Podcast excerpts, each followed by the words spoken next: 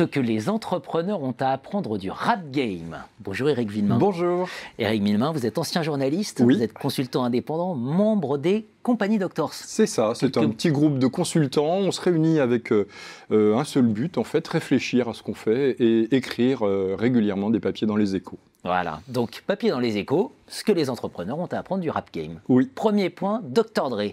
Ah oui, Dr. Dre, bah, c'est le premier millionnaire, milliardaire pardon, du, du, rap. Il a vendu euh, une entreprise qu'il a cofondée avec euh, Jimmy Iovine, qui est Beats, que tout le monde les connaît. Casques. On voit dans le métro les, les, gros B sur les, sur les écouteurs.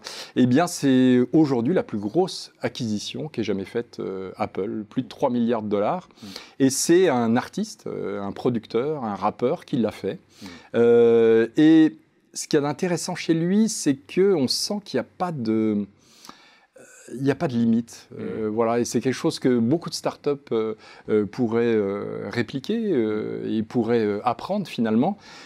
Apprendre à faire son business sans se fixer de limites, sans avoir de limites. Le marché est mondial et euh, finalement le business peut aller euh, très très haut et il en est euh, l'une des incarnations. Et vous nous dites, valorise ton goodwill. Exactement, exactement. Qu'est-ce que tu vaux Quelle est ta valeur Quelle est ta différence? Mm. Eh bien la différence de Dre, ben, c'était ça, c'était cette marque d'électronique grand public que finalement Apple aurait pu monter lui-même, hein, mais ils l'ont racheté parce qu'elle était bien implantée, bien sur les cibles que cherchait à, à atteindre Apple. Et puis surtout, ils avaient monté également ce qui a transformé finalement Apple, une plateforme de streaming musical, là où euh, il y a quelques années, euh, rappelons-nous, Apple était encore au téléchargement, euh, morceau par morceau.